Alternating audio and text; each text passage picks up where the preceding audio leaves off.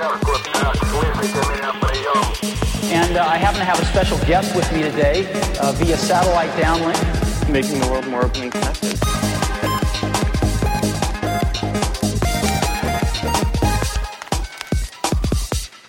Welcome to the Today in Tech History podcast, where you learn about a few tech related events that occurred today, June 1st, from history. On this day in 1941, electric eye detectors were first used to measure high jumping height.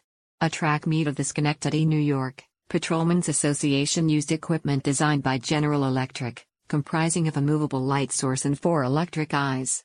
On this day in 1943, Chief Consultant John Mauchly and Chief Engineer John Presper began leading the military commission on the new computer ENIAC.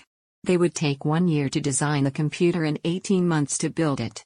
On this day in 2006, Swedish police raided the Pirate Bay website and shut it down. The site relaunched from servers outside Sweden. That's a look at tech history for June 1st. If you'd like some more, go take a look at the year in tech history, illustrated by Scott Johnson. You can find it at tommerrittbooks.com. Help support the show by reviewing us on iTunes or your favorite podcatcher. Thanks, and tune in tomorrow for an all new episode of Today in Tech History.